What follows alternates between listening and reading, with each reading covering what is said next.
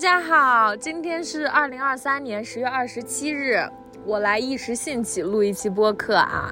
现在呢是下午十四点四十三分。为什么说是一时兴起呢？因为今天下午嘛，我和我朋友就来大草地上，哎，一个打算学习一下，一个打算办公一下。然后呢，刚刚吃了一个巧克力味的芝士蛋糕，我的天哪！我觉得我对于甜品其实并没有特别的热爱，但是我对于那种带着一点苦味儿的甜品是非常非常非常喜欢的。比如就像说带有巧克力味儿的什么小蛋糕啦，带有抹茶味儿的什么小甜点啦，什么慕斯啦之类的，我就特别喜欢。因为甜点我会觉得它有点纯腻。当我听到了草莓蛋糕，当我听到了什么芒果蛋糕，哎呀，我就是觉得好腻，好难受啊！救命，我不行。但是如果这种小甜品里面呢，它是带有一点苦味儿的，那对我而言就是绝妙的一个组合。所以，我和我的朋友刚刚吃了一个小蛋糕嘛。然后他现在是在听和命理学相关的一些分享，然后我本来是打算要去做我那个关于情绪释放的一个分享的，这个可以等会儿再讲，但是我就是觉得我吃完之后太开心了，然后刚刚又在那个树边拍了一些照片。啊，我真的就是，当我看到这棵树，当我看到这整个大草坪，然后我看到在这里生活的人们是如此之惬意，我就真的会觉得活着每一天每分每秒，我都非常感恩戴德。我真的觉得大自然太有魅力了。我现在坐在这个草地上，我就会浑身感到身心愉悦。然后我现在是面对着一个小河流嘛。然后我的四周全都是树，我就是被所有的树给包裹着，我都觉得我快要在这里面融化掉了。所以我就觉得在这样一种氛围之下，这不说话都对不起我自己，好吧？我为什么每次在录播课之前，我都会分享周围的一个环境呢？因为我觉得每一个环境、每一个空间，它都会对我有一定的影响。它都是某样一种能量场吧。当你在一个氛围很好的空间之下，你其实是能感觉到的，你的一些表达它是会非常顺畅的，就是顺畅到不像是你说出来的，在这个里面它是有一种浑然天成的魔法在的啊。我就是说这个表达它可能不是我自己，它可能是某种借助我这个管道输出来的一种东西，所以我在每次说播客之前。我会大体的去描述一下我的环境，当这样的描述能够被听到，大家能够共振到同样的一个空间，这应该是一件非常非常有意思的事情。嗯，自我觉得非常有意思啊。我先来讲一个近期让我觉得真的是有一点小小的。顿悟到空性它究竟是什么的一件事情吧，因为我在上一期播客里面分享了嘛。我近期一直是在做情绪释放、情绪觉察，每天晚上基本都会做三十分钟左右的一个冥想，然后在整个冥想的过程中，我会仔细的去觉照今天所有发生的事情，在当中我起的念头、我起的一些情绪、我起的一些分别心等等等等之类的。然后呢，事情它有一个转折点。这个转折点就是那天晚上的时候，我和我的朋友还有小院儿的一些朋友就一起去吃了烧烤。在饭局上嘛，大家就会很好奇说：“哎，究竟什么是 life coach 啊？什么是人生教练啊？这个究竟在教练什么东西？是一种类似于导师啊之类的吗？”其实这样的问题已经有很多人问过我了。很多时候我会很难用一句话或者两句话。跟大家表述清楚，说我究竟现在在做什么事情，究竟为什么要以教练的提问方式去挖掘人内心最本质、最具足的那个部分，就是这样一个过程，它其实是有一些困难的，因为本来人生教练这个市场，它就是目前还是需要一个被教育的市场嘛。他们问出来的时候，我的朋友就在去解释这件事情。就说了很多，但是他的表述其实是很清楚的。可是对于饭桌上的朋友来说，他们没有很 get 到说这个究竟是什么意思哦。所以有些人他可能就会表达说，哦，是心理咨询师。哇，有一只小狗从我旁边经过，吓到我了。他们可能会说，哦，那就是心理咨询师喽。或者会说哦，就像是人生导师之类的那种东西，所以你就会发现没有办法以一句话两句话表达清楚。我就对那个提出疑问的男生，我就说行，那我可以现场给你做一下教练。他表述了他近期的一些困惑嘛，他非常想要去赚钱，觉得赚完钱之后就能躺平。然后每当我在仔细聆听那个男生想要去表达什么的时候，就会被中断掉，因为有很多人他们可能会有不同的意见啊，他们就会讲说，那你将来怎么样？我觉得你不应该这样。所有的表达，所有的建议都开始涌向他，而且在这整个过程中，没有人真正的再去倾听那个男生他在讲什么东西。其实大家如果有觉察的话，可以去觉察身边的一些圈子啊，或者说你自己所在的一些圈子，你会发现这个世界上善于表达的人太多了，没有人真正的愿意静下心来去倾听他人究竟在讲什么。真的是这样，我在很多环境下，我能够看到所有人都非常的急于想要去表达自己的见解，表达自己的建议，表达自己的观点。但是很少有人愿意真正的坐下来就倾听，说你究竟现在面临什么困境，你究竟现在感觉到了什么阻碍？对，所以我在做教练之后，或者说我在做教练之前，我就很深刻的意识到，倾听真的是需要你放下很多你自我的部分，真正的能够去聆听到他人的需求是什么的。我为什么说要放下自我的部分？因为每当他人在对你表达的时候，你总会有一种说：“哦，这个我知道。”或者说：“哦，你这个困难是怎么怎么样的？我以前有这样的经历或者说体验，我可以分享给你。不管说你的发心是出于我想要去表现我的自我，还是我想要去，我乐于助人，我想要分享给你。但是很多时候，你当下的这个建议。”或者说你当下的表达其实没有办法真正的去帮助到对方，因为如果当你只听到对方的只言片语，而就仅仅针对他的只言片语进行你自我的反馈的话，其实你倾听到的信息是很少的。嗯，对。然后到了后来，桌子上的教练就做不下去了。后来我就跟他讲说，我可以向你解释教练是个什么样的东西了。饭局结束，私下我跟你说嘛。然后到了私底下了之后，我就通过他当下的那场体验，去跟他分享了教练究竟是什么，是如何通过倾听，如何通过发问，如何通过不断的觉察到你当下的一些感受和你的一些信念来询问你。然后那个当下，他好像明白了。好的，这些东西其实都不是关键。然后在回家的时候，因为我朋友是看到了我所做的这一切嘛，然后在回家的路上，我俩骑着小电驴，然后他就突然间夸我。我的朋友很善于赋能给我，他在日常就是经常夸我。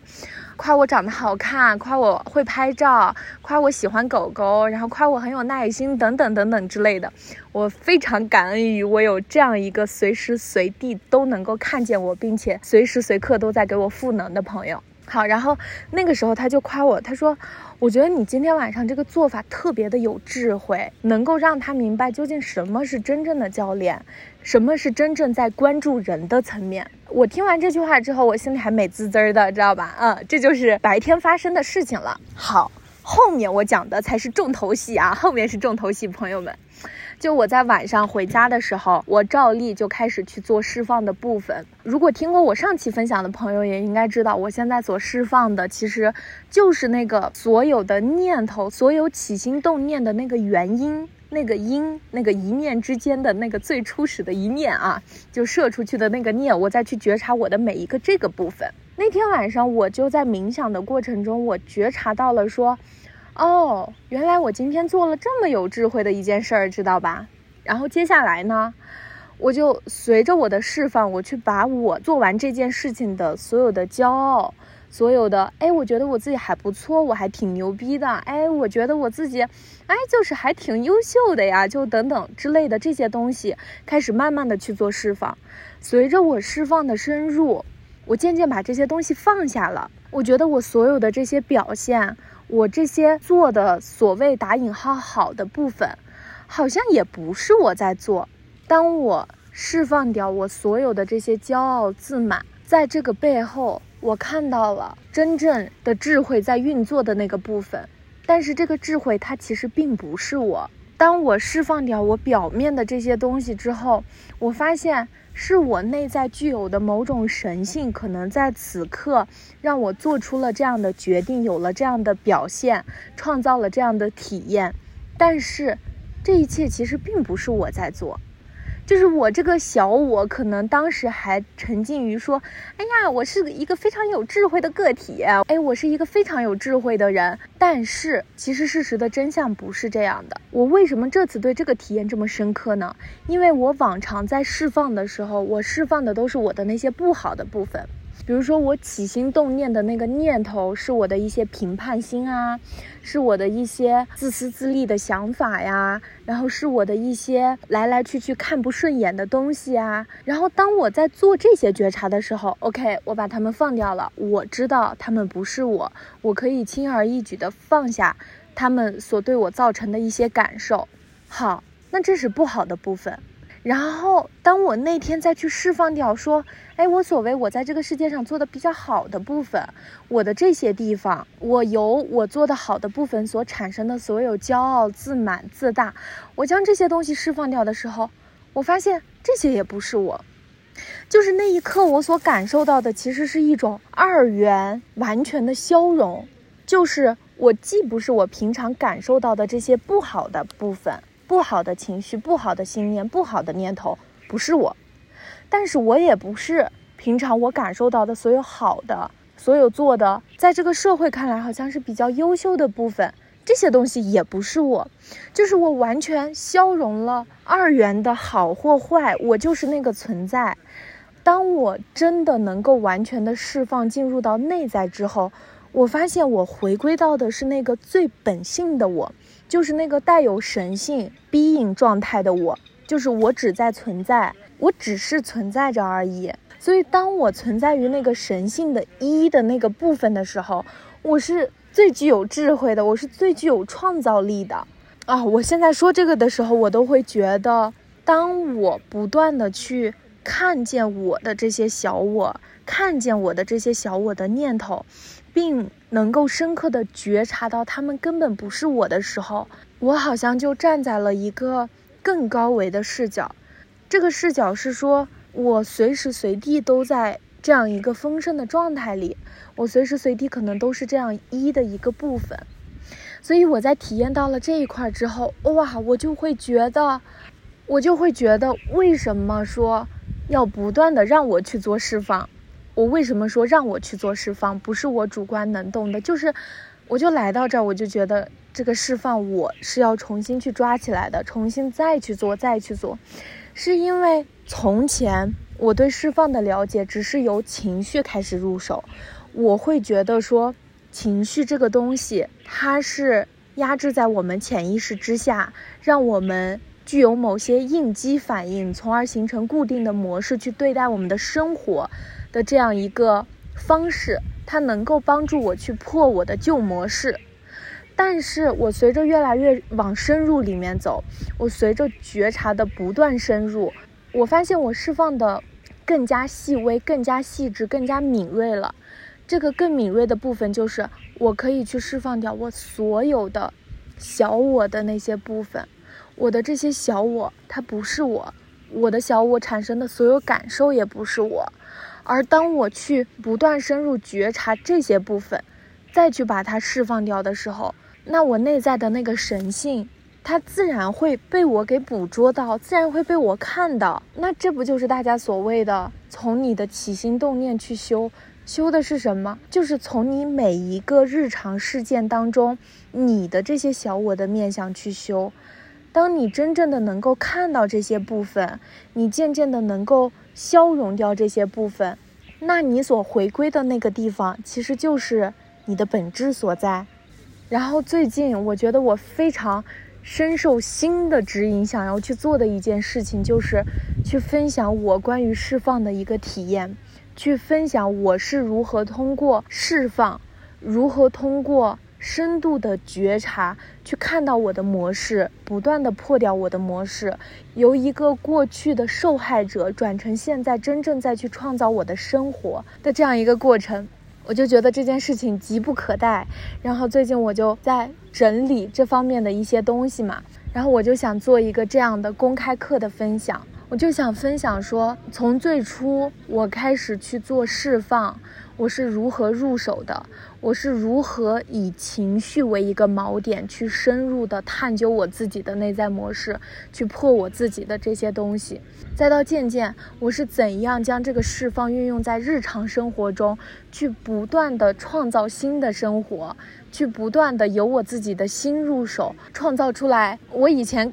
可能根本都没有去想象到的生活。再到现在，我是怎样在日常行为当中的起心动念，去不断的释放掉我过去所抓取的那些部分，那些在我身上的包袱，他们渐渐渐渐就被我拿掉了。所以我最近就一直在做这样一件事情嘛。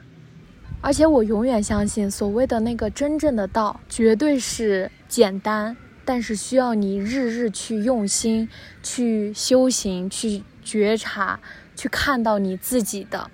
我为什么对释放这个东西心里这么的有感应呢？因为我现在是觉得，所有社会上的一些东西也好，他们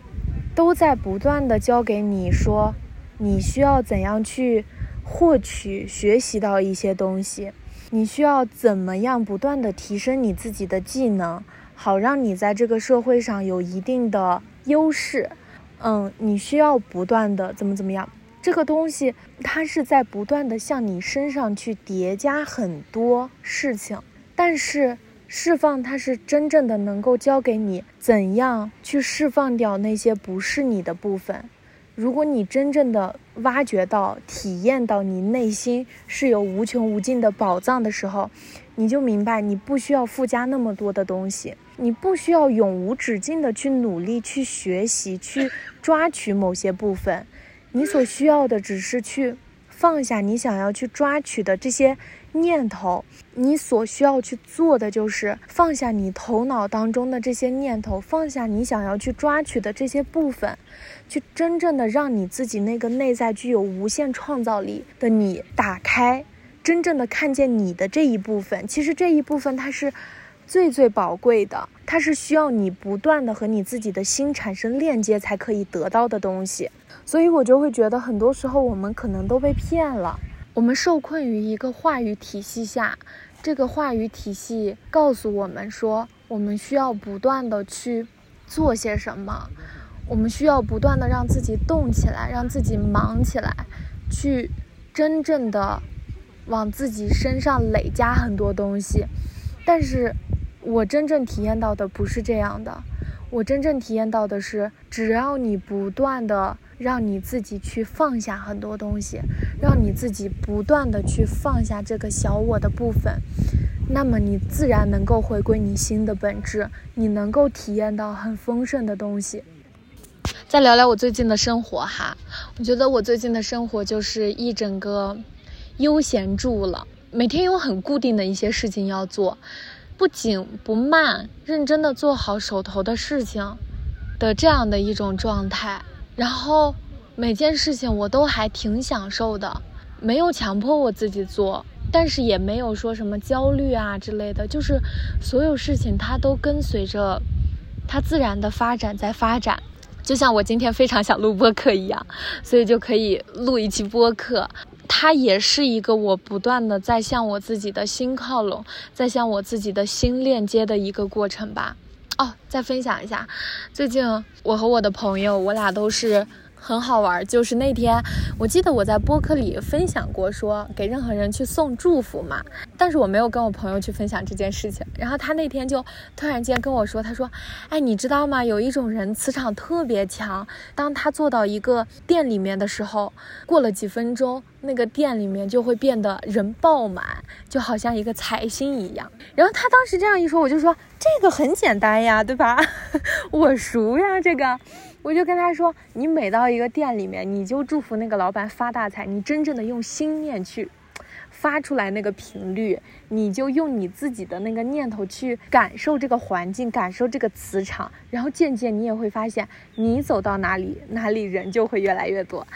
这是一个方法，它只是一个 tips 而已，tips 知道吧？大家如果想要去提高自己的能量也好呀，然后给自己积攒功德也好，那肯定是要去事事上修行的啊，就是任何事情去修行的。然后我俩后来就在玩一个游戏，昨天下午的时候，我俩是在草地上看了一会儿书，忙了一会儿之后就开始弹吉他了。然后后来就招引来了一个小哥，我们三个就一块儿弹吉他、唱歌啊之类的。结束了之后呢，我们会路过一个夜市。嗯，小型的那种夜市吧，就会有很多小摊儿呀，很多小吃啊之类的。我俩真的根本走不动道，根本走不动道，就 根本回不了家了。已经就是每一个小摊儿都要驻足一下，看看究竟是不是要吃这个，要吃那个。然后我俩第一家去了一家叫做糯米糕，然后它有各种各样的口味儿，比如说什么菠萝呀，那，什么竹叶呀等等之类的各种味道。然后我俩就买了两只，买了两只之后，我当时就在那儿发。心，我当时就在那儿发愿嘛，我说，嗯，肯定会爆火的，怎样祝福你之类的。然后我俩就在那个糯米糕的旁边站着吃，然后吃着吃着，人就越来越多，越来越多，真的是爆满。然后我俩吃完了之后，我俩就走了，走了呢，又被一家叫做贵阳糯米饭的地方拦住了。那个小哥跟他聊了聊，他说他以前也是在三亚去做酒店管理这方面的工作的，然后就觉得哎，上班可能没有意思了呀，现在就出来旅居，然后也是最近才开始做这个糯米饭的，然后我俩。两个人骑着一个小电驴嘛，就在车上，然后要了一份，要了一份之后，我就跟我的朋友说：“我说等这个小哥卖出去两份之后，我俩就走。”然后我俩就很搞笑，我俩就边吃那个糯米饭。因为我俩两个大码的人站到那儿就很显眼，而且吃的很香嘛，就有很多人会来看。然后来看的时候，我俩就强烈推荐，我说真好吃啊，真香啊，快来买啊！两个人就一直在他旁边吆喝。然后后来就刚刚好是等到两个人来买了之后，我俩就撤了，就感觉很有意思啊。就是感觉，其实生活有很多可玩的东西，但是这一切的乐趣来源，它肯定是来源于你的心。就是你要怎么去看待这一切呢？就像我突然间想起来，今天我妈她在给我录视频，她在录那个我们家有佛像的一个广场上，有一群鸽子，每天早晨在那吃食儿嘛。然后嘞，她就边在那儿跟我拍视频，然后边跟我说。哇，我看着这些鸽子，我感觉它们好开心啊。然后我就回了他一句：“不，这其实是你自己内心非常开心，所以印证出来的所有东西都非常开心。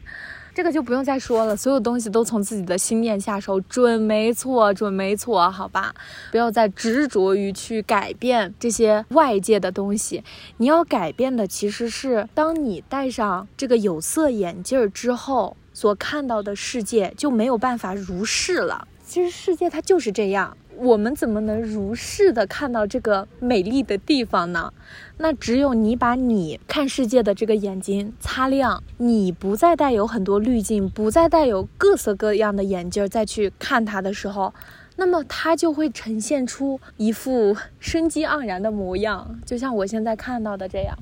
我在说话的时候啊，这个蝴蝶就一直在我眼前转，我都不知道是因为咱们就是说这个磁场太好了，就引得这个小蝴蝶呀就一直在我的旁边转悠。哇，真的是我近期一老有这样的体验，是当我可能看到了某些大自然的景色，我看到了日落，我看到了日出，我现在就坐在这个草地上，我看着这一切，我就觉得我真的活着的每一秒我都感恩戴德，太美好了，太美好了。前面的时候我还去苍山徒步。然后我觉得可能也是因为我现在了解了身心灵这方面的一些东西，还是我渐渐这样的磁场就会吸引来这样的人。我不懂啊。就当时我去苍山徒步的时候，因为去苍山徒步的话，他先行要坐缆车上去嘛，然后和我坐缆车的一个小姐姐，她是修行佛法的一个小姐姐。我前面是不知道的啊，开始聊天嘛，因为那个缆车三十多分钟，你知道吧？这下有天可聊了，你就可劲儿聊吧。然后我俩就开始聊天嘛。从最初他有讲到他的一些婚姻啊，然后他面临的一些困局啊，然后到了后来，他究竟是。怎样通过外界的这些困境，去照到自己的内心有多么的崩塌，有很多课题需要去克服，嗯，渐渐从这个方面活过来的一整个过程。然后就是在这个过程中，呃，我觉得聊天其实对于我来说，我不是一个会经常去说我自己的人。大部分时间，我觉得我都是以一个倾听者的角色在出现，所以在整场聊天的过程中，保持开放的态度去倾听到别人，并且对一些你非常感兴趣、你很好奇的点发出提问，开放的提问，而不是带有建设性的提问。那很多人其实都是非常愿意自我表达的，并且。当你以一个非常开放的心态去倾听的时候，你能够得到当下你最需要的一些东西。这个东西其实也挺奇妙的。当你真正的学会倾听，你是能够倾听到一些给到你的指引的。但是这种倾听需要你放下。就像我刚刚在表述的那样，需要你去放下你的自我，需要你放下那些你想要去彰显、你想要去表达的部分，而能够真正的去倾听到他人。然后我觉得我在不断提问的过程中，就了解了他的一些事情嘛。那后面可能就给到了一些反馈啊之类的，我会觉得有一些赋能的部分吧。可能也是因为我现在学习了教练，我真的是会非常从对方的优势能够去看到对方的。然后他就突然间来了一句，他说：“那你对身心灵这方面是感兴趣的吗？”然后我就说：“啊，是，我是有一些了解的。”然后他就立马拿出来了他的微信，说：“来加个好友。”我俩肯定有很多共同话题可聊。然后我现在其实，在去想这件事情的时候，可能也并不是说我说了什么和这个方面相关的话，也并不是我究竟怎么怎么样进行了自我表达，而它就是一种磁场的互相吸引吧，然后就会吸引来这样的人。好，这是第一个，就是上山。然后上山之后呢，我们是有一个去寺庙。去做冥想的一个活动，是一个寺庙的大师去带着我们，去讲一些关于禅修啊这方面的一些内容。然后结束了之后呢，我们就在寺庙吃了斋饭。后来呢，我们就上山去徒步嘛。然后在徒步的过程中，又遇到了一个小姐姐。这个小姐姐也是蛮神奇的。她跟我讲，其实年龄和我差不多嘛，九九年。她和我讲，她在毕业之后呢。因为他是做一些设计、设计类的工作嘛，然后他在毕业之后呢，其实空间也是比较自由的，因为他比较执迷于道教的一些奇奇怪怪的能力，然后他就去了一个道观去做义工。然后呢，他说他在那儿就看到了很多奇形怪状的人，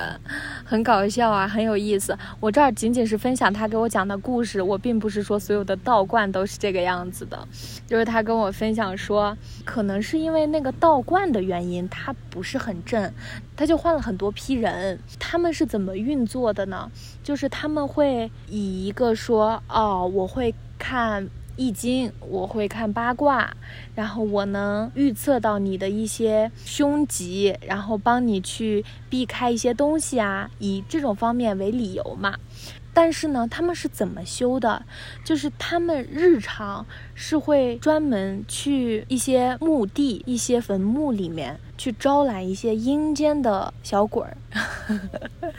这个话怎么说出来，好像就有点害怕。应该是属于他们的一种修行方式啊，这个我不多做评价。确实是有这样的一种修行方式的。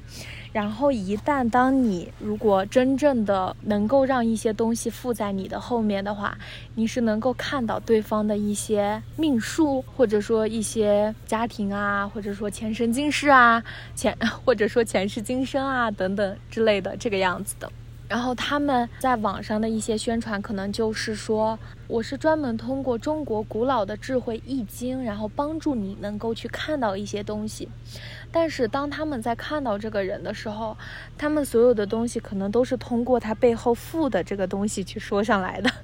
此时我是不是应该配一个比较阴森的 BGM 呀？就我，我听完之后，我觉得还蛮搞笑的啊！我以前其实就是在想修行这件事情的时候，我会觉得，只要你从你自己的内心开始觉察，具有慈悲心，你。怎样你都不会修坏的。我当时就是觉得那些修偏的人，他们是修了什么呢？就是他们是怎么修偏的呢？我其实是对这个不是非常的理解。但是后来听过这个小姐姐跟我讲这些之后啊，我就明白了，可能确实还是有一些歪门邪道的啊。大家还是对尽量往自己的良心上修吧。对，然后她是跟我说，那最初先在道观里面做义工嘛，后来的话。他就出来了，因为他已经识破了所有的这些东西，而且他已经看透了这些，时不时就会被师兄去蛊惑着说：“哎，要不要你真正要进来怎么样？”但是他都没有没有信，因为他已经看破了这些东西嘛，内心的这个良知还是在的嘛。后来他就出来了。我觉得我讲这些，并不是说这些教派宗教怎么怎么样哈，我只是说，因为世界之大，无奇不有。所以它会形成很多奇奇怪怪的东西。当你在接触某样一种法门也好，某样一种修行方式也好，真正的凭着自己的良心，凭着自己的良心去做事情，那你是能够找到最属于你的那条道的。但是世界上还是会存在很多这样的奇奇怪怪的东西嘛，要认清，哎，什么东西是 OK 的，什么东西是坚决不 OK 的。然后我在一整个徒步的过程中，我就在跟人家小姐姐唠这些，唉，玄里八脑的东西。然后后来就分享到一些关于显化呀，然后关于一些就是身心灵领域方面的一些东西嘛。然后聊的都还蛮愉快的。所以我有这样的一个体验是，我发现我身边开始去真正找寻自我。做这些方面的人可能会越来越多了，我不知道是为什么，可能也是因为我当下这个状态吸引来的就是这样的一些人，所以我是觉得还蛮神奇的。然后那天徒步将近是整整一天的时间，嗯，都感觉还挺好的。所以，我记得以前好像有小姐妹问过我说：“哎，那我自己在身心灵这个领域啊，里面好像都没有遇到什么合拍的人，我也不知道怎样去和别人去讲这件事情。”我觉得不用去格外的想要寻求这样一个同伴，在你最需要这样一个人的时候，他会出现。在此之前，请好好的关照自己的内心，去修自己。当你把你自己关照明白、关照清晰，你所需要的一些人，他们就会自然而然被你吸引而来，然后他们自然而然也会给到你一些指引。哦，最近我还有一个很深刻的体验是，我觉得我第一次在接触到佛法方面的内容，是因为，呃，我今年在参加的一个冥想课程嘛，是报了一个全年的课程。在初始的时候，它只是冥想而已，而我只是非常丝滑的就交了钱，我甚至都当时不知道说，哎，我是不是要一直学习冥想？我甚至都不知道他会讲一些什么样的内容啊。但是，我下单的很愉快，付费的也很愉快，就是没有任何的犹豫，我就马上把钱转过去了。然后我在相当于是这一年的时间都是在跟着那个老师的课程走。然后初始的时候，老师在讲课，我就发现我在去听一些和身心灵相关也好啊，和佛法呀，我不会说去记笔记啊，或者说去怎么样。甚至有一段时间，我在听这个老师的课程的时候，我只是晚上哦，我打开他的直播课，我会给我自己创造一个比较好的空间，可能点个蜡烛啊，然后或者说点个香啊之类的，我就仅仅是呆呆的坐到那儿去感受某样一种感受吧。我当时其实不知道，我后来可能才明白，就是很多时候，就是佛法里所谓讲的法音机摄受。你所听到的这些内容，这些东西，你是要映照着时间，你就自然而然可能接收到了。但这需要你很敏锐的去觉察到，你不能说无意识的我天天傻乐呵，对吧？你是要有一颗始终觉察的心在的。而应激射手就是说，时机刚刚好到了，你自然而然就能够接触到你所接触到的东西，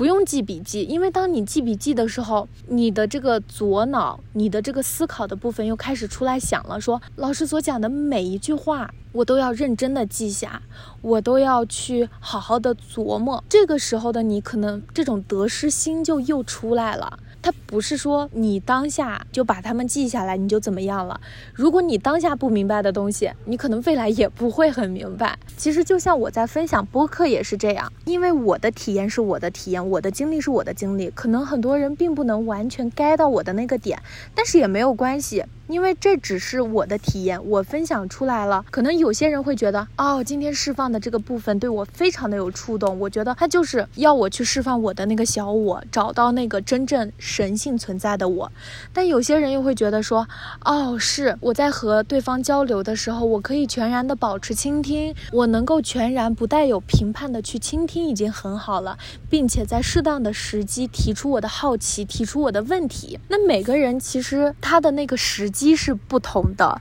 所以当我意识到这一点的时候，我就觉得对我的得失心也没有了。我不会因为说我今天没有参加一节课程而觉得我就失去了什么，我也不会觉得说我好像没有赶上一个时代的浪潮，或者说我没有赶上哪一个风口，没有赶上哪一个赚钱的风口，我就怎么了？因为。我好像真正的意识到了很多东西，它就是由这种因缘来推动的，不是说我这个头脑我想这样。我就可以这样的，所以现在的我可能大部分时间会凭借我的右脑有意识的去活在当下，去真正的感受我所接触的每一个人、每一件事儿，而我的左脑可能运用于说我做这件事儿时我要怎样更加有逻辑、更加有思考、更加缜密一些。我觉得这差不多就是我今天想要去分享的内容吧。我在说这个话的时候，我看到对面有两个小姐姐在拍照片。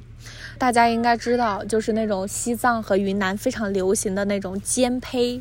就很好看。然后他们就站在一朵花底下拍，好美哦，好美丽哦。对，这大致就是今天我想要分享的全部内容啦。送个祝福吧。哦，如果大家对。我所分享的释放的公开课，感兴趣的话，可以在 show notes 里面找到我的微信，然后直接添加我的微信就好。到时候我会把大家拉到群里面。我目前是预计想要分享三个部分的，可能从最初我是如何接触到释放法，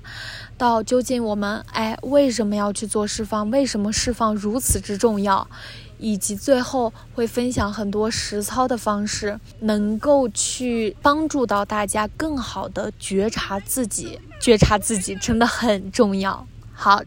最后再送个祝福啊，送个祝福。我祝愿能够听到我播客的每一位听众都能够不断的去和自己的心链接，因为这是我最真实的体验。我现在做了这么多场 coach，我接触了这么多的客户。我发现很多人，他们就算说可能不在二十岁找到自己的心，他们也会选择在三十岁的时候去开始探索自己心中真正的那个天赋使命，真正的那个心指引的方向。所以。为什么都讲说每个人应该因循着自己的天命而活？因为这是一条属于你的道路。你如果该追寻你自己内心的那个部分的时候，你不追寻，哎，你可能去追寻一些什么钱啊。我并不是说这些东西不好，而是如果当你真正的能够发现你自己。内心的那个东西，我没有办法用语言去表述这个东西是什么，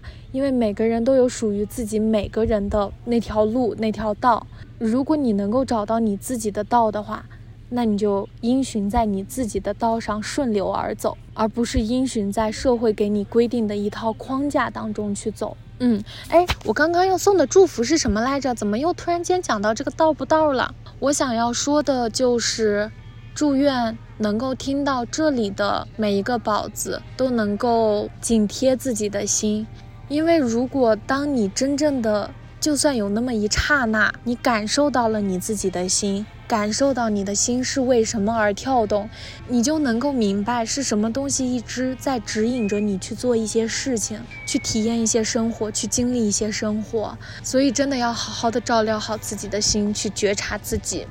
这就是这期播客的全部内容啦。感谢大家的收听我们下期再见喽拜拜。戴上面具扮演我自己是在意点燃烛火烧断我自己。